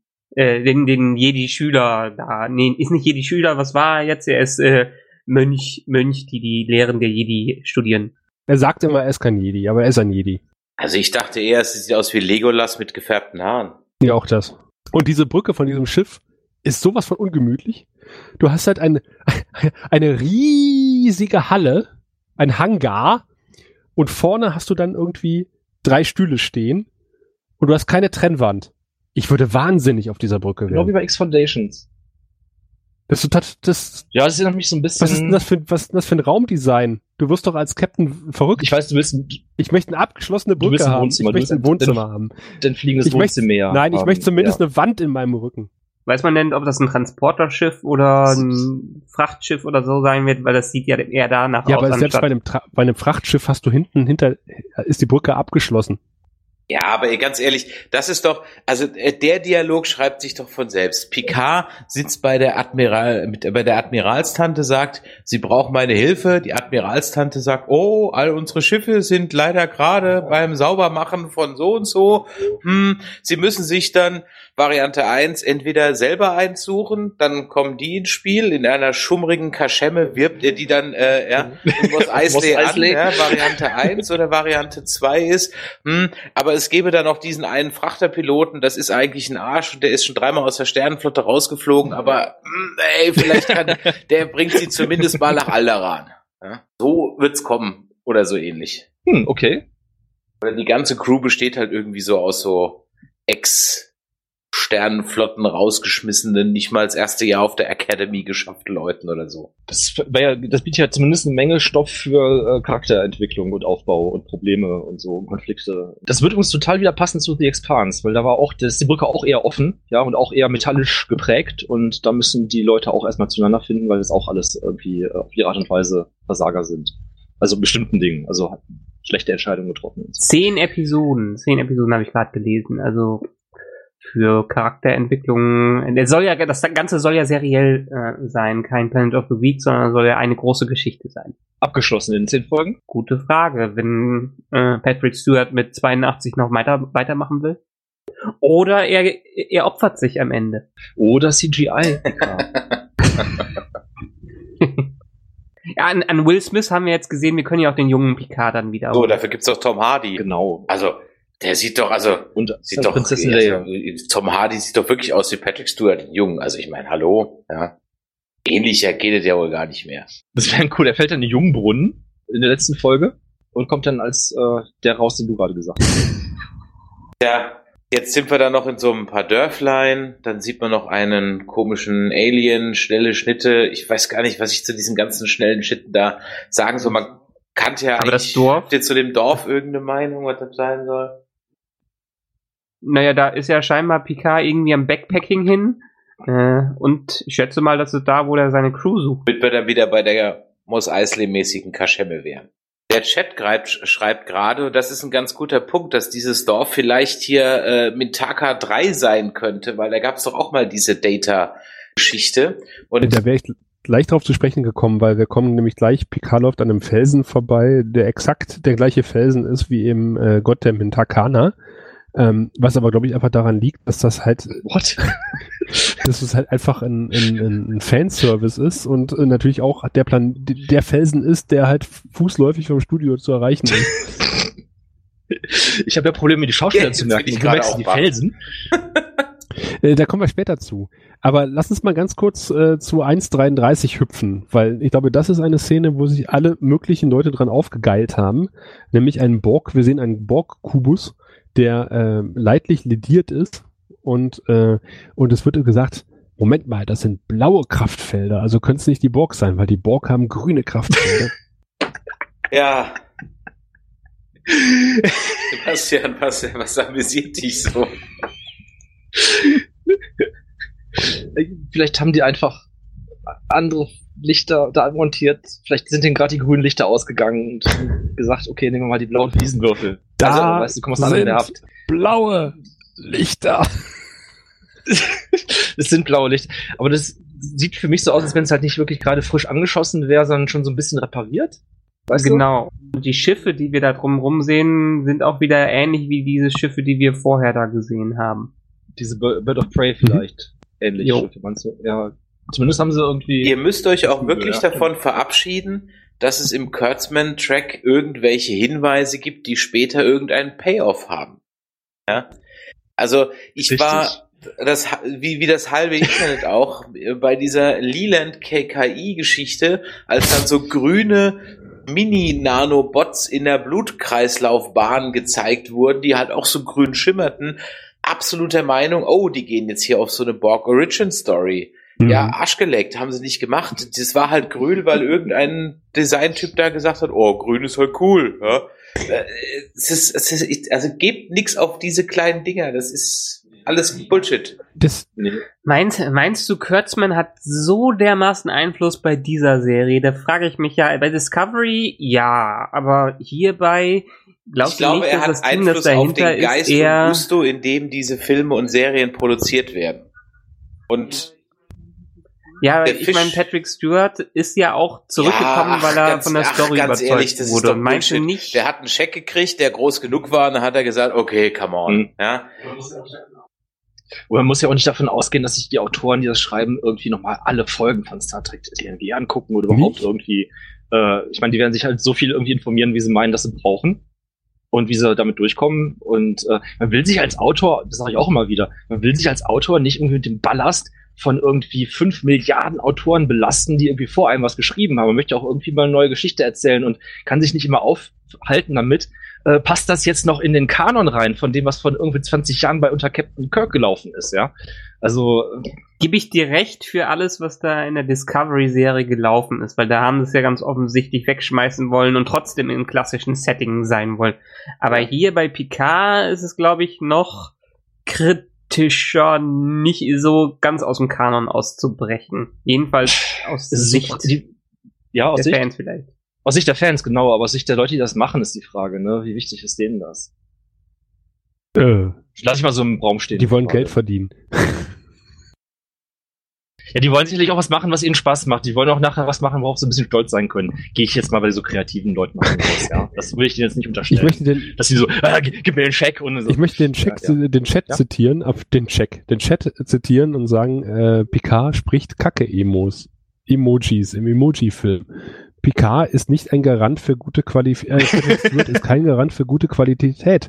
Äh, Patrick Stewart ist zu verdanken, dass äh, Picard im Unterhemd äh, bei beim Aufstand und beim äh, bei anderen Filmen rumgekämpft hat. All die Schlechtigkeiten ab Star Trek 8 bis Nemesis sind äh, direkt auf den Einfluss von äh, Patrick Stewart zurückzuführen. Das heißt Schlechtigkeiten. Er hat immer gesagt, er wollte mal so ein bisschen was Cooleres machen. Er wollte nicht mal so steif sein, deswegen hat er auch diese Auto, äh, erinnert dich noch? In der Folge, da wo er, äh, nicht Folge, in dem Film, wo er dann am, Gott, ja, diesen Buggy. Buggy. Buggy da. mit dem Buggy einfach rumheißt. Der wollte einfach mal, weißt du, so nach, er hat jetzt 20 Jahre gemacht und ich habe 20 Jahre stocksteif immer diesen, diesen, diesen Captain gemacht, ja. Und ich will jetzt mal was Ja, Cooles das soll er machen. bei hier eine Kingsman Rallye fahren. Ja, Ähm, äh, ja. Aber dann gibt's halt keine Picard-Serie. Ich habe eben, ich habe gestern mit Schrecken festgestellt, dass Alex Kurtzman ähm, in den 90ern, also mehr Ende der 90er bis Mitte der 90er, bei Xena und Herkules ähm, Drehbücher geschrieben hat und für, äh, für viele der besten Folgen von Xena und Herkules verantwortlich war. Und da total selbstironisch unterwegs war. Und irgendwas, irgendwas muss mit diesem Menschen passiert sein. Ich weiß nicht was in den letzten 20 Jahren. Ja, also sagen wir mal so, wenn äh, George Lucas war sowohl für die Originaltrilogie als auch die Prequels äh, äh, verantwortlich. Also von Vielleicht ist es daher. auch so ein Typ, der einfach ähm, kreative Kontrolle braucht, also der, beziehungsweise in seiner Kreativ Kreativität gebremst werden muss. Und Kreativität nehme ich äh, bitte in großen Anführungszeichen. Du, die musst du nicht mal in Anführungszeichen setzen. Ich bin da absolut bei dir, weil du kannst ja eine geile Idee haben, grundsätzlich, wie für ein Star Trek-Universum, wie für ein Star Wars-Universum. Aber deswegen brauchst du doch dann in den einzelnen Fachdisziplinen jemand, der dir sagt, wie schreibt man einen Charakter, wie macht man das, wie macht man das. Ja, Mhm. ähm, äh, deswegen äh, glaube ich, war halt die Prequels so, wie sie sind, weil dann der George halt nur noch Ja-Sager rechts und links hatte, die halt Ja. alles abgenickt haben. Ja? Und da hat ihn halt keiner mehr irgendwie gechallenged, wie halt früher noch, als er noch nicht so die große Nummer war. Und von daher, äh, das macht seine Leistung jetzt nicht irgendwie kleiner, aber ich glaube, dass an, an vielen Stellen ähm, ist man einfach besser beraten ist, wenn man sich halt jemanden dazu holt, der sich mit der Scheiße halt dann eben auskennt, der halt Hm. eben sagt, du, hm, also ganz ehrlich, so ein Kameraschwenk um 360 Grad von unten durch die Scheibe nach hinten, also ja, du kann man machen, aber hm, ja, lass mal, vielleicht mal lieber nicht, ne? Ja, gib das Und- Geld mal lieber für gute Charakterisierung aus. Zum Beispiel, ja. Ja, aber darauf wird ja anscheinend auch, wisst ihr ja selber, ich meine, auf, auf Story wird irgendwie kein Wert gelegt, auch wenn das bei den ganz groß erfolgreichen Sachen ja immer das ist, was nachher dann zieht, ne? Komischerweise. Aber vielleicht ist es einfach so sauschwierig, sowas zu schreiben, dass es da so wenig Leute gibt, dass es so wenig Serien und Filme mit einer guten Handlung gibt, zusammenhängend. Ja, ich glaube, heutzutage ist eher das äh, Zeit-Geld-Aufwand-Problem. Ich glaube, es gibt total viele gute Autoren und total viele gute äh, Macher und Regisseure und Produzenten dahinter, aber wie man es immer wieder hört, die kriegen nicht mehr die Zeit dafür, die haben unglaubliche Kontrolle im Nacken und was war jetzt das beste Beispiel bei äh, der Regisseur von Shazam hat letztens ein Video rausgebracht, zu einer Szene, die von Fans komplett auseinandergenommen wurde und hat erklärt, warum diese Szene so zu der Szene geworden ist und was der ursprüngliche Plan war. Und das ist, ich meine, erleben wir ja auch im Alt, äh, Alltag, jedenfalls in dem im produzierenden äh, Business, dass man einfach nicht das machen kann von der Qualität, was man machen will, weil man nicht die das einfach das Budget dafür hat und die Zeit dafür bekommt. Weil Leute auf Nummer sicher gehen genau, wollen. auf Nummer sicher gehen, weil dann kommen nämlich gleich irgendwelche Leute und sagen, nee, nee, äh, die Zielgruppen sagen, wir können jetzt, äh, wir brauchen den chinesischen Markt, wir können den Bösewicht nicht asiatisch machen. Genau, und wir brauchen Ja. da dafür noch einen, einen asiatischen Guten mit einem Schwert, weil damit identifizieren sich die Asiaten. Du bist so, bist so, bist so, ja, genau, das bist du. Mhm. ist vor allen Dingen im Special Effects Business das große Problem. Wir können heute so geile Special Effects machen, aber die meisten Filme sehen mittlerweile kacke aus, weil die für die Zeit, die die in eine Szene investieren, so viel bekommen, äh, oder in zehn Szenen investieren, so viel bekommen, wie die damals vor Jahren in, für eine Szene hatten. Die Logik verstehe ich jetzt gerade nicht. Nein, also sagen wir mal, von der Qualität her, die Special Effects heutzutage bekommen für, keine Ahnung, Mhm. sagen wir mal 1000 Szenen. Die haben eine gewisse Zeit für 1000 Szenen. Diese Zeit hatten sie damals für 10 Szenen. Und dementsprechend müssen sie viel mehr in viel höheren Outputs, in viel Ja, kürzerer aber Micha, die Zeit Rechner sind äh, doch einfach zehnmal schneller seit das, Ja, aber du musst halt trotzdem manche Sachen von Ja, das Hand ist ja bauen. völlig egal. Also, Und äh, Entschuldigung, weil Genau. äh, es scheitert heutzutage nicht an den Effekten. Also die Filme und Serien scheitern nicht an den Effekten. Da Nein, das nicht, aber es ist jetzt ein, ein Faktor, Nein. der genauso wie bei allen Ich weiß. anderen das große Problem ist. Und ich habe mir in letzter Zeit so in der Richtung ein paar Videos angeschaut und viele Ja. sagen einfach, das ist einfach, ja, wir Das haben keine Zeit, wir müssen raushauen, raushauen, raushauen. Äh, das ist halt diese Sache von äh, in allen Branchen, die also schon seit den Webstühlen quasi die Menschheit ver verfolgt und verflucht im Kapitalismus. Das sind halt die Jobs, die halt irgendwann mal cool sind und wo du Zeit hast und wo du dich auch ein bisschen kreativ austoben kannst, halt eingehegt werden in dem Moment, wo deine Branche erfolgreich wird und es halt in den, immer mehr in, Massen, in die Massenproduktion reingeht. Ja, Äh, genau. Das ist, äh, ja, und das kann man da auch ab dran ablesen, Darauf ja. trinke ich jetzt Genau. mal ein. Äh, Picard trinkt dann nämlich bei 1,37 auch ein. Und da war ich ein bisschen entsetzt. Mhm. Kein Tee, nicht mal ein Chateau Picard, sondern er gießt sich irgendwie ein Sch- Schnappers ein, ein Whisky oder sowas. Der ist ja auch älter mittlerweile. Das könnte ein Wein, das könnte, genau, das könnte ein Weinbrand aus seinem Das eigenen könnte Wein natürlich sein, auch meine, sein. ne? Ja. Und ähm, dann ist mir vorher noch in einer Szene aufgefallen, dass das Konzept der Krawatte auch im 24. Jahrhundert immer noch beibehalten wird. Ja, das habe ich auch gesehen, genau. Aber das haben wir bei, bei Enterprise ja auch gesehen. Da war auch ein Bösewicht, der Krawatten getragen hat die ganze Zeit. Ja, also, hm, okay, und dann kommt der Elefant im Raum, nämlich äh, Seven of Nine. Ja, und ich glaube, ganz ehrlich gesagt, meine Einschätzung ist, die hat einen Auftritt von hm, fünf Minuten für die Exposition. Oh, Captain, vor 20 Jahren, bla bla, Pepe Peng, bringt uns als Zuschauer mal eben kurz auf den neuesten Stand und dann kommt sie am Ende nochmal, um den ganzen, mit den Borg, kommt sie am Ende, um den Tag zu retten. Und das war's. Es, es wurde mehrfach angemerkt äh, Okay, das halte ich mal so beim fest. Auftritt von Seven of Nine, dass ihr Implantat irgendwie ähm, suboptimal aussieht, billiger als bei, bei Voyager damals. Was ich nicht so finde, ehrlich gesagt. Es ist äh, flexibler als es sieht nicht so metallisch aus, aber ich finde es nicht schlecht. Ja, aber ich habe wirklich gerade gedacht, bevor du es gesagt hast, sieht aus wie aus, aus so einem Fanshop. Okay. In so einem, weißt du, was denn auf so, auf so, ein, auf so ein Kartonstück draufgebunden ist mit einem Kabelbinder und was an so einem Ständer hängt. Was du dann so runterziehst, da steht dann drauf irgendwie 7,99 Euro und es hat einen Materialwert von 0,0. Ja, der Chat schreibt ganz richtig, es sieht nach Gummi aus. Ja. Moosgummi. Mhm. Ja, aber ist ja nicht schlimm. Das Borggummi, das coole TNG-Gummi. Fixen wir in Post. Richtig. Die Szene kommt, die seht ihr nie in der Serie. Aber sie passt zu ihren Augen, die Farbe von dem Implantat. Vielleicht deswegen. Und dann geht's halt, wie gesagt, mit schnellen Schritten. Picard kriegt irgendwie einen auf den Mümmel, sie rennen durch einen Gang. Er scheint sogar in seinem eigenen Wein äh, Wohnzimmer zu schießen. Äh, keine Ahnung. Ja, und das ist dann eben besagter, oder vermutet man, dass das eben besagter Hugh sein soll. Bei 1,45 meinst du, oder was? Da vermutet man, dass das eben besagter Hugh sein soll.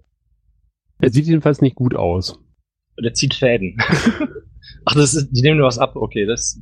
Nee, ich glaube, das, äh, das wird nichts mehr. das Tier ist tot. Und das ist ja dann auch die, die große Theorie, die hinter dem Ganzen steht. Also wenn man es jetzt mal alles zusammenfügt, dass wahrscheinlich die Romulaner Borg-Technologie ausschlachten und damit irgendwas machen und seit Jahren damit rumexperimentieren. Und ich könnte mir vorstellen, dass das gerade nach dem äh, Fall von Romulus eine Möglichkeit ist, um die Macht wieder im Quadranten zurückzubekommen. Ja, Hm, da hast du uns jetzt platt gemacht.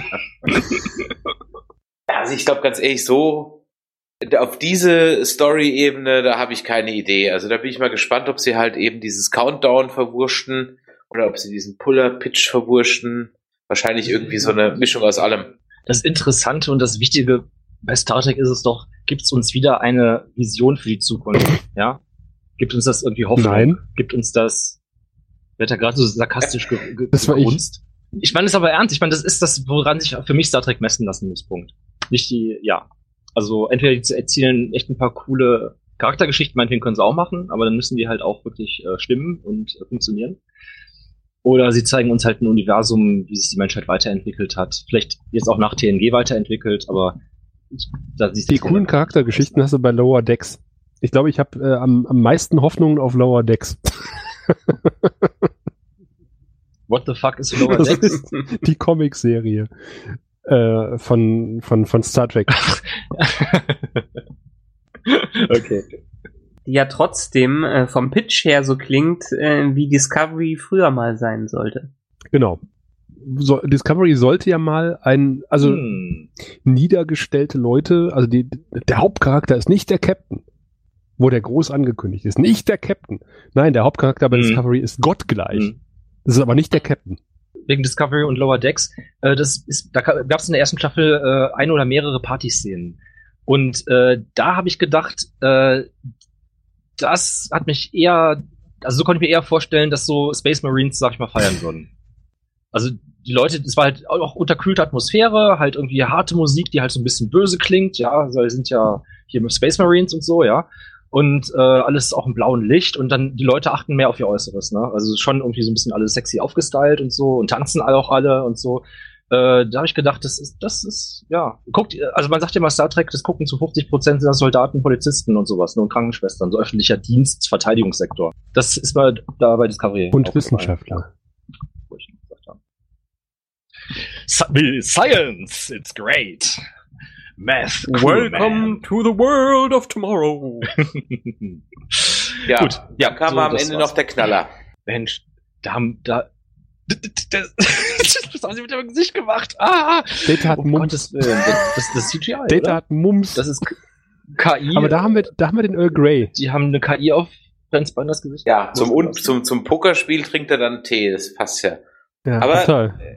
Er sitzt auch, er saß übrigens auch in All the Good Things Data gegenüber am Ende. Ja, aber Data sah in Earl Good Things nicht so aus wie da.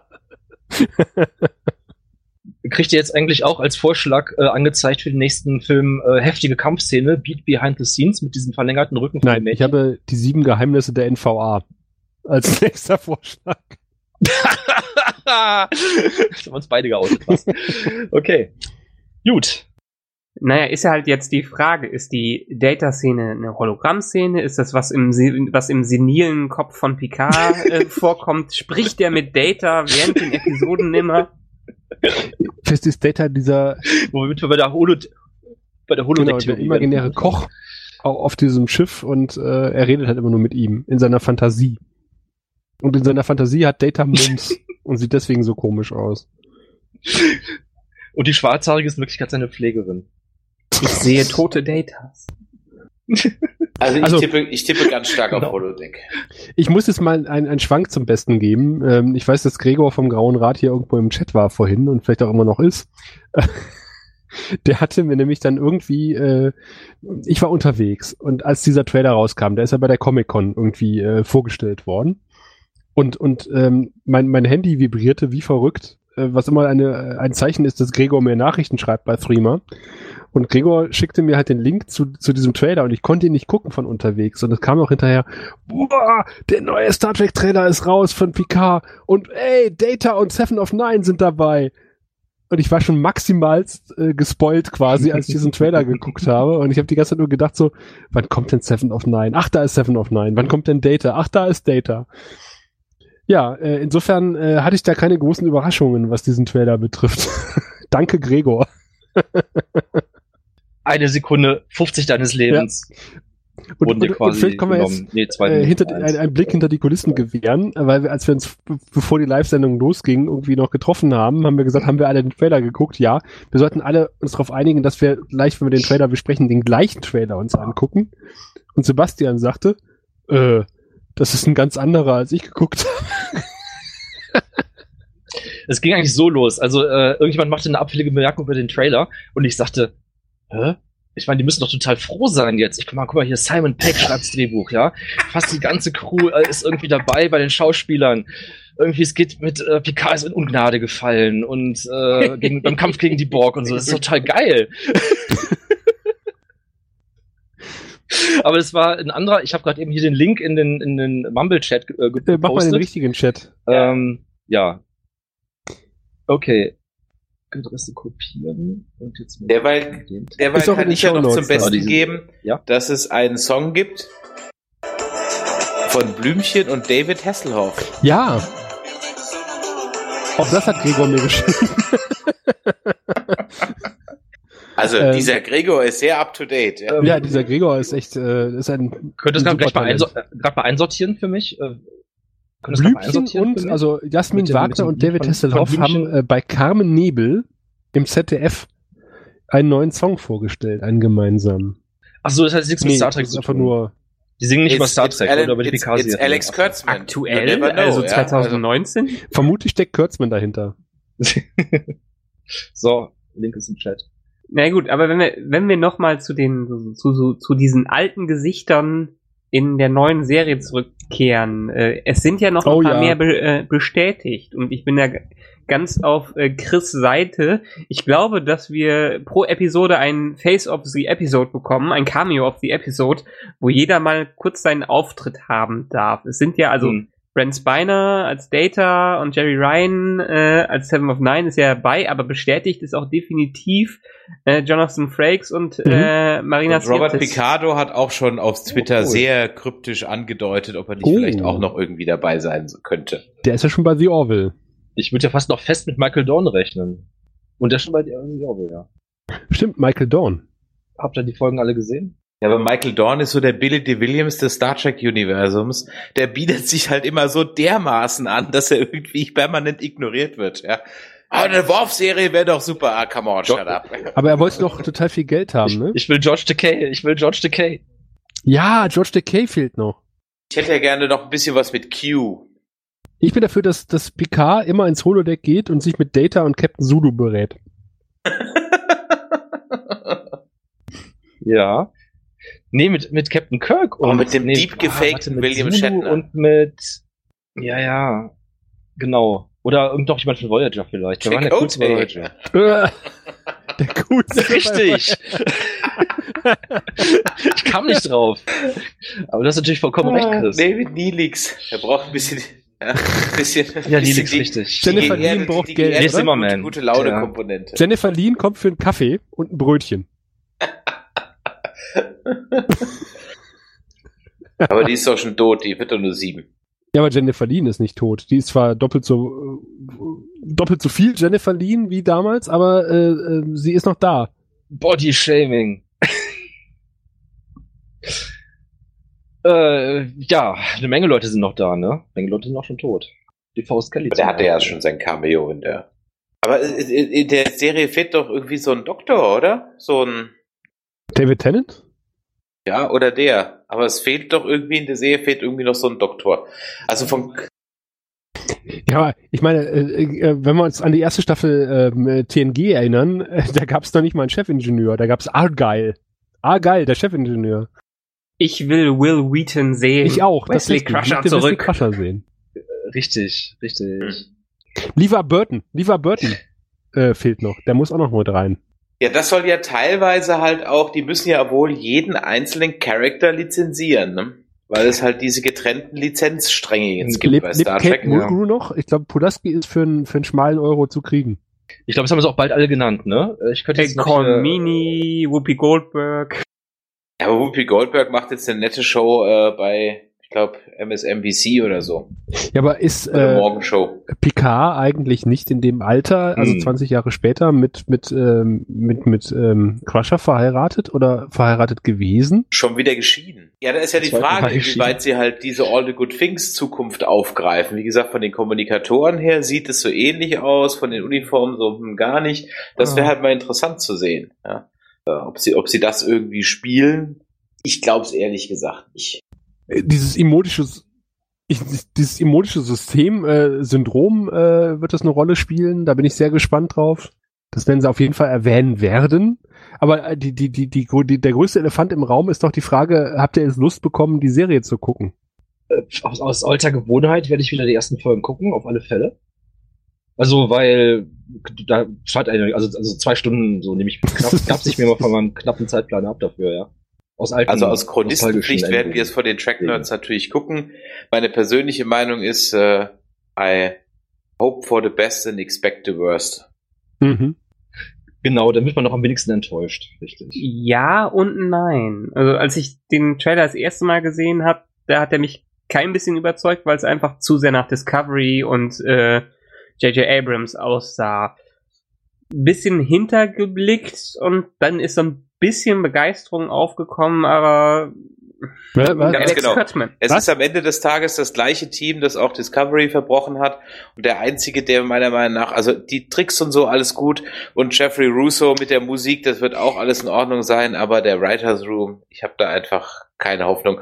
Und auch bei dem ganzen Picard, äh, ja, und der wird sich da um seine Figur kümmern. Scheiß drauf, wenn der Scheck groß genug war, macht er alles, was man ihm sagt. Ja, aber sie haben doch äh, ähm, Peter Capaldi engagiert als, Ich glaube, das als, ist als ja hinterm Spaß als oder? hinterm Geld mittlerweile. Also dieser Typ, der aussieht wie Peter Capaldi, ist das nicht der Showrunner? Oder ist Kurtzman der Showrunner? Nee, Kurtzman ist nicht der Showrunner, aber er hat halt, er ist halt für diesen, für dieses Gesamtkonstrukt zuständig. Und wenn da was rauskommt, was ihm nicht in den Kram passt, dann sagt er halt nochmal, mach nochmal. Also der wird da schon so weit die Hand drauf haben, dass das in seinem Sinne läuft und alles halt zusammenpasst. Ich würde mich auch nicht wundern, wenn die am Ende noch ein Crossover zu Discovery machen. Den traue ich alles zu. Ja, wurde nicht kolportiert, dass sie irgendwie die ersten drei Folgen neu gedreht haben, weil die beim Testpublikum nicht gut angekommen sind? Gerüchte, reine Gerüchte. Ah, okay. War ja so ein Gerücht. Kanntet ihr das Wort Showrunner eigentlich, bevor ihr den Deep Space Nine Ja. Gesehen habt? Ja. Ja. Okay, ich nicht. Ich bin nur mal gespannt, ob äh, im Vorspann von Picard wieder 20 Produzenten genannt werden, Oh. wie bei Discovery. ist unglaublich, oder? Wie viele Prozenten da bei diesem Vorspann genannt werden von Discovery. Das war mir erst nicht aufgefallen, nee, aber ich glaube, einfach alle wollen Produzent sein, ja? Weil sie Laut, stehen laut einfach ganz oben in der Nahrungskette. haben, haben wir hier eins, zwei, drei, vier, fünf, sechs, sieben, acht Executive Ach, ja, wenn das- das, also aber nur Executive, und dann kommen noch viel Oh mehr mein dazu. Gott. Insgesamt sind es, glaube ich, 14 oder so. Ja, viele Köche ver also ähm, Ja. äh, machen den Brei definitiv besser. Sagt das Sprichwort. Das ist ja wie im Osten früher. Überall nur Komitees und Komitees. nicht mal so ein richtiger Chef, so ein richtiger Diktator, ne? Den müsst ihr jetzt alles irgendwie in der Räterepublik ausdiskutieren oder was? AG Ich Picard. glaube, die müssen, da müssen die aber echt nicht mehr weiter. Ich glaube tatsächlich, dass, dass die, dass Genau. die, dass die Zeichentrickserie, äh, ich weiß, Felo wird mich erwürgen, wenn ich sage Zeichentrickserie, wenn die Animationsserie, ähm, die total unterm Radar schwimmt, die beste Star Trek Serie aller Zeiten wird. Also nach Deep Space Nine und, und TNG. Aber ich glaube, von diesem ganzen neuen Star Trek wird die Animationsserie die beste. Ich bin mir total sicher. Äh, you are setting yourself up for disappointment. Ja, die, aber die, äh, die Animationen sehen so ein bisschen aus, gehen so ein bisschen in die Richtung Gravity Falls. Und ich weiß ehrlich gesagt nicht, wer dahinter ist, aber im Animationsbereich sind heutzutage eigentlich viele der besten Serien Ich angesiedelt. glaube, da ist einer der Siehe Rick Rick and and Morty, Morty und so. mit drin. Der Chat möge mich korrigieren. Oder auch Tut er nicht. nicht, dann wird stimmen. Ach so, und von wegen, äh, ich wollte noch gerade ein Gegenbeispiel bringen, von wegen äh, Leute, die erst was nicht so Tolles geschrieben haben und dann was sehr Gutes, die äh, Chernobyl gemacht haben. Die hatten, die haben mehrere äh, irgendwie so Scary Movies so auf dem Kerbholz. Und Okay. doch sowas. Also, und die haben dann echt äh, wirklich dann auf einmal was gesagt, wo alle gesagt haben, so, boah, krass. Hier der, der äh, The Wire gemacht hat, der doch vorher auch mehr so ein bisschen Richtung so ähm, Sensationalismus, weißt du, so mit irgendwie äh, Presseleute, die irgendwas aufdecken. Das ist Serie, die ja komplett anders hat. als The dann kam Wire. und alle so, oh. ja, da ging's halt nur, weißt du, da ging's nur was, quasi die, weil The Wire die fünfte Staffel war, war dann Ah. die ganze Serie. Aber egal, ich schweifle ab. Also ich wollte nur sagen, man kann es im Guten wie im Bösen nicht vorhersehen, äh, was für eine Arbeit nachher irgendwelche äh, Autoren oder Produzenten abliefern. Ich habe geschrieben, damals vor einem Jahr, Picard ist ein verbitterter und vereinsamter Mann, der sich auf seinen Weinberg zurückgezogen hat. Check. Verbittert? Verbittert? Das sieht, man, das Also- sieht man ihm an. Er, er säuft während der Arbeitszeit. Er ist verbittert. okay. Seit Jahren hat die Föderation gewarnt, dass die Borg, die gehen immer, werden aber bestimmt ganz furchtbar redesigned aussehen. Ein vorsichtigen Haken. Irgendwann wiederkehren und die Föderation nicht bereit ist. Die Borg greifen an und nehmen die Erde in Handschlag. Okay, das glaube ich nicht. Aufgrund seines Wissens über die Cybermänner kann Picard untertauchen und kämpft nun in Unterhemd und Untergrund gegen die Untermenschen. Ich glaube, das wird passieren. Mit allerlei freiwilligen Mitteln und einer erstaunlich diversen Schar an charakterlosen Gefolgsleuten. Ich glaube, da können wir ein großes, einen großen, großen Haken dran setzen. Die gerne auch mal den Löffel abgeben und ich glaube, das wird auch passieren. Ja, echt, ne? Da waren Frauen dabei und Ja. Schwarze, wie divers. Erstaunlich Kannst mal divers. sehen. So sieht's aus. Es bleibt auf jeden Fall spannend. In vielerlei Hinsicht. Ich glaube, wir haben jetzt keine Lobhudelei vom Stapel gelassen. Wir haben aber auch nicht den Stab komplett heute drüber gebrochen. Wie es vielleicht der ein oder andere haben wollte. Aber wie gesagt, ich bin vorsichtig pessimistisch. Oh, das ist schön. Prima. Pessi ein pessimistischer Optimismus. Am Ende des Tages, wenn die Story Kappes ist, werden die Zusammenfassungen dafür umso lustiger. Also von daher. Da freue ich mich jetzt schon drauf. Also hört die Zusammenfassung vom Nerdizismus-Podcast von Discovery. Das sind großartig. Du, ich habe ich hab schon gelesen, dass irgendwie Spieleentwickler gesagt haben, sie entwickeln die Spiele so, dass sich bei den Let's Plays möglichst viele lustige Szenen ergeben.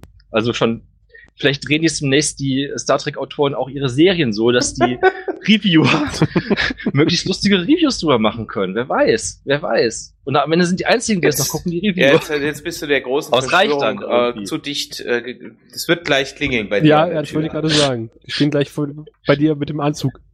Ich, Haha. ich glaube, wir brauchen dann doch noch mal irgendwie in diesen Cars noch mal so eine so einen positiven Gegenpool zu allem, was wir über Discovery lästern. Ich meine, wir sind ja uns einigermaßen Meinung, aber wir saßen dann letztens mit äh, unseren neuen Cosplay-Mädels zusammen, die so ganz anderer Meinung waren, was Discovery anging und diese Serie bis ins äh, Nichts gelobt sind haben. einfach beziehungsweise sie verbitterte alte Männer, deswegen. Ich äh, Genau. find, ich, Und Ja, Angry White sag ich- also spricht da nicht für Das mich. Ich stimmt. habe Discovery immer Aber du gelobt. bist in unserem erstaunlich ich äh, gemacht, ne, Sascha? zurückhaltend, was Discovery betrifft, im Vergleich zu früher. Äh, weil ich die. Nee, ich habe äh, ich hab mir die zweite Staffel nicht äh, angeguckt, deswegen kann ich da nicht mitreden. Das ist einfach. Ich, äh, ich habe noch so viel Anstand, dass ich nicht irgendwie Serien review, die ich nicht Na, ich gesehen habe ja Teile von Discovery gesehen und das, was ich gesehen habe, hat mir einfach nicht gefallen. Ich habe mir auch das Red Letter Media Review angeguckt und äh, sogar die haben gesagt, die ersten drei bis vier Folgen wären, wären sehenswert. Und das wäre noch richtig am altes Star Trek. Und äh, unser gemeinsamer guter Freund aus Würseln, Sascha, nicht Martin Schulz, äh, der äh, und sein Umfeld, die waren eigentlich von der ganzen zweiten Staffel ganz angetan und meinten, ja. Ja, man kann es aber auch lassen. Also es gibt, es gibt mehrere Meinungen, auch unter Kennern, wozu ich jetzt den auch zählen würde. Gibt's auch unter Kennern gibt's auch mehrere Meinungen. Okay, Chris, wir brauchen einen Gegenpol bei uns. Ja, aber das Problem ist, ähm, bei den Gegenpolen kommt halt meistens entweder als Argument nur, ja, du siehst das ja alles viel zu negativ, jetzt mach doch mal nicht alles so schlecht, es ist ja auch manches ganz gut und es sieht doch ganz toll aus. Aber sobald du doch einsteigst in die offensichtlichen, völlig meiner Meinung nach absolut objektiven Schwächen im Drehbuch, kommt doch nichts mehr an Gegenargumente. Das kann dir doch keiner erklären. Das ist doch alles Kappe. Okay, also wenn er, wenn ich, wenn, wenn er mir, wenn er mich, mir verspricht, dass er mich nicht irgendwie auf so Detailfragen festnagelt, dann wäre ich bereit, meine halbe Stunde lang das zu verteidigen. Aber ich würde es mir deswegen aber nicht das nochmal ja komplett keinen Sinn. angucken Also ich meine, wenn man doch Staffel. sagt, ist, also ich kann ja akzeptieren, wenn einer sagt, ihm gefällt Discovery, das ist ja in Ordnung. Ähm, aber dass dann äh, äh, jegliche Kritik gleich so, ah, so negativ und bla, so, so völlig erstickt wird, ja, das ist halt albern. Also dir gefällt der musst, Tonfall nicht. Das doch ist was ganz anderes, ja. An und da musst du doch Ja. einfach feststellen, dass das und das und Na das klar. aus diesen und jenen Gründen einfach Unsinn ist. Und zwar in jeder Serie, mit jedem Franchise, in jedem Land. Ich möchte eigentlich ungern das Discovery fast Ja, wieder richtig. aufmachen, aber wenn man das. Finale der zweiten Staffel anguckt, äh, der, der von mir sehr geschätzte Kollege Jörn Schaar hat einen tollen Twitter, äh, wie heißt das? Thread, ähm, gestartet äh, zum Finale. Es ist einfach, äh, ich mache ja auch Fernsehen. Ich mache gut, ich mache aktuelles Fernsehen, aber ähm, ich, ich mache kein, mach kein Fiction. Ich mache halt, mach halt äh, äh, reales Fernsehen sozusagen. Aber es ist einfach vom, vom, vom Pacing her, äh, es ist, ist totale Grütze. Raumkampf und dann wird irgendwie ein, ein, ein, ein Dialog über Familiengeschichte dazwischen geschnitten, während draußen angeblich dieser Raumkampf tobt. Und du denkst so, ey Leute, da ist ein Raumkampf, könnt ihr das nicht irgendwie später? Und, aber dieser Raumkampf spielt einfach in diesen zehn Minuten, die, die, der dieser Dialog dauert, keine fucking Rolle. Und Sascha, erinnerst du dich noch an, unsere Besprechung von Space Above and Beyond, wo wir gesagt haben, so die sind gerade hinter in Deckung gegangen, in einem Feuergefecht, im Handwaffenfeuergefecht, Mhm. hinter irgendwie einem umgestürzten Aktenschrank. Und sie erzählt ihm irgendwie davon, Das irgendwie bei- Probleme mit ihrer Mutter. aber das war in den 90ern, wir sind Das ist auch sowas, weiter? Sebastian. Es sieht Ja, noch nicht mal gut sieht so aus. aus. Gut, also wir machen jetzt das Discovery Fass an der Stelle auch wieder zu. Wer dazu unsere Meinung hören will, kann sich ja bei den Track Nerds alle anderen Reviews dazu angucken.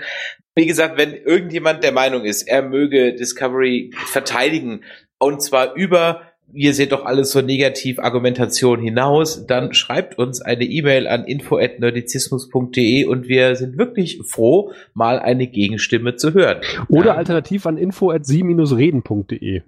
Ihr habt ja auch so eine Adresse? Ja, wir haben auch eine Adresse. Wir, wir machen ja hier so ein Crossover. Ich dachte, ihr habt, ihr habt ja sie reden at aol.com. Äh, ja, genau. CompuServe. CompuServe haben wir. Wir haben, äh, Sie reden hat, glaube ich, äh, oder war es der Graue Rat? Wir haben auch eine StudiVZ-Gruppe. Ja, wir kruscheln Oh, da muss ich jetzt dann. gleich noch Das wäre sehr nett. Ja, also äh, der Chat war auch ein bisschen fleißig, hat ein bisschen was gepostet. Es haben sogar tatsächlich ein paar Leute live zugehört, bei denen wir uns an dieser Stelle ganz herzlich bedanken wollen. Nach 90 Minuten. Ich glaube, es gab bestimmt Trailer-Analysen, die wesentlich erhellender waren als unsere. Aber ich glaube, wenige, die so amüsant waren wie unsere.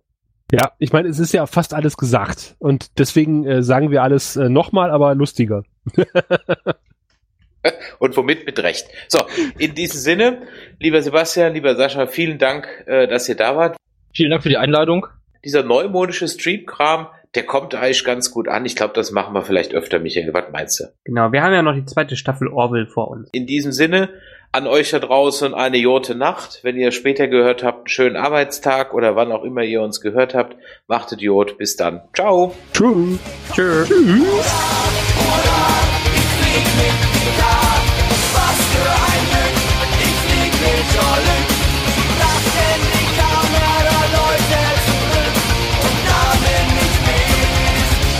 Ich flieg mit Jolly.